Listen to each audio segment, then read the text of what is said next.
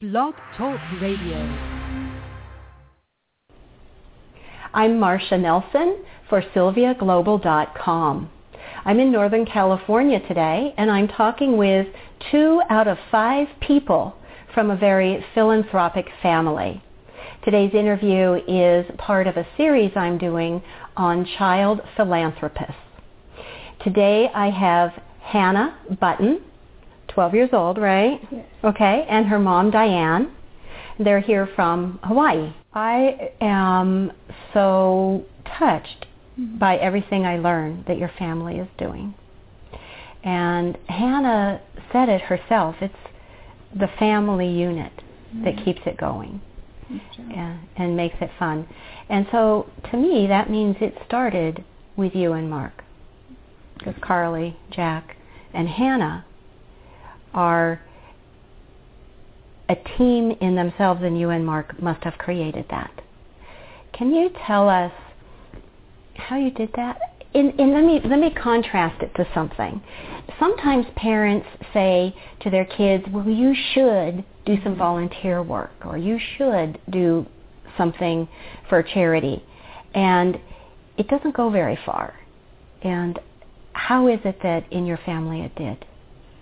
It's just always been there. It's always been a part of who we are. And, you know, we believe that when so much has been given, which in a lot of cases in America, so much has been given, that so much is required. And, you know, it's, it's become a part of their life since they were early on. I believe that you have a few years that you really can pour into your kids. And that's when their character is developing. And you know, you you hear so often, "What do you want to be when you grow up? What do you want to be when you grow up?"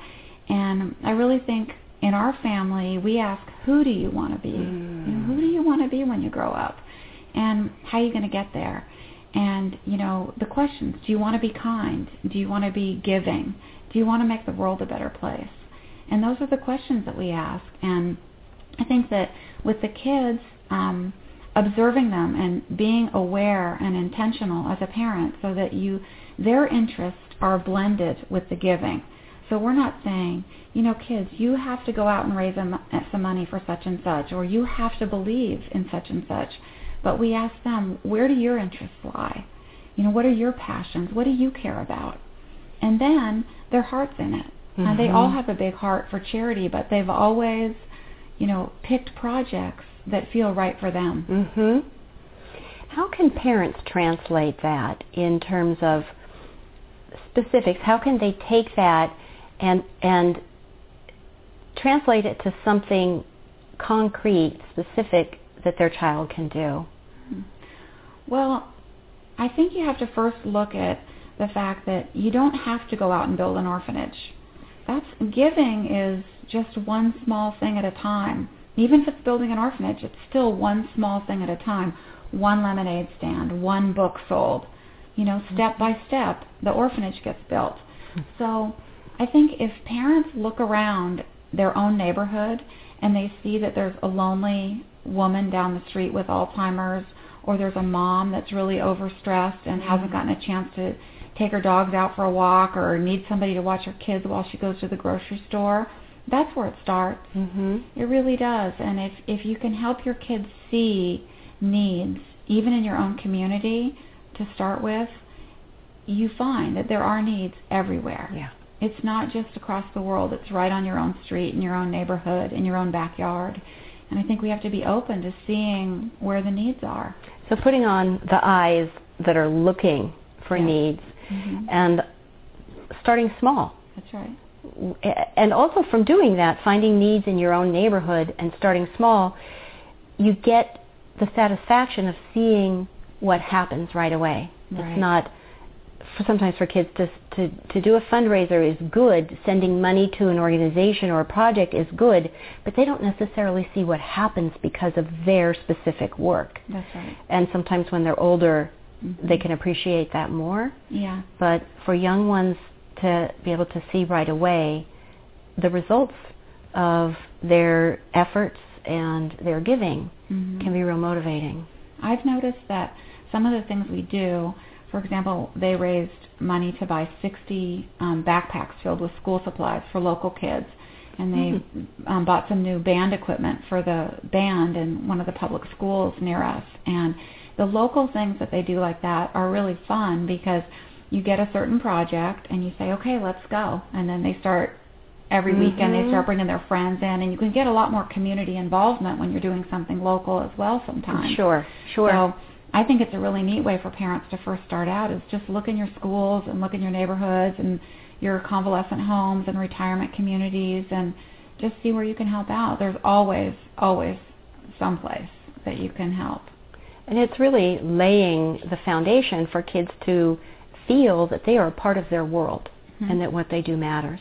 Yeah, I think one of the greatest things I've seen in my kids is that the world isn't just them. The world is so much bigger and they know that. Yeah. And I think at first, as a parent, you're showing them. You're saying, Hannah, look, you, there's somebody that you can help. Or Hannah, look, there's a need. Or how do you feel about that? But then, you know, you get them young for only so many years. And then when they start becoming teenagers, they start seeing it for themselves. They start seeing the needs, and that's been a really neat shift. Is that they they know that the world is a lot bigger than them. They're part of a whole, and I think they all get that, all three in their own different ways. You know, because they're at different ages right now, but they get that it's a big world and that they're they need to be responsible to take care of it Yeah. and take care of the people who live, you know, here. So true. Yeah. I want us to give the website. You have a website for 'cause you, all these little projects that you've mentioned. You have a website that people can go to and see some of the projects you've been doing, seeing what, that you've been doing and what you're going to be doing, and ch- they can check in, right? They can mm-hmm. touch base. Yeah, it's called dreamsbetterworld.org. Dream, Of a better world. dream of dream of a better world.org. Yes. We'll also put that at the end of the video. Mm-hmm. And they can get your special delivery cookbook there, mm-hmm. or they can go on Amazon.com. Um, yeah, unless we're going to continue talking, you and I, shall we? Mm-hmm. We'll take a break. We'll come back and I'll talk more with Hannah. And I will also mention that there is going to be an interview in the future with the whole Button family. Uh, so that, that will be coming down the road. Uh, thank you so much, Diane, for uh, sharing all of this with us. And you too, and we will continue. I was really touched by the interview you just saw with Diane and Hannah Button. So I want to remind you, stay tuned. Watch for the next part. Watch it right now. I'm going to be talking with 12-year-old Hannah more in depth about what is at the heart of philanthropy for her. It's going to be a really rich conversation. This is Marcia Nelson for SylviaGlobal.com.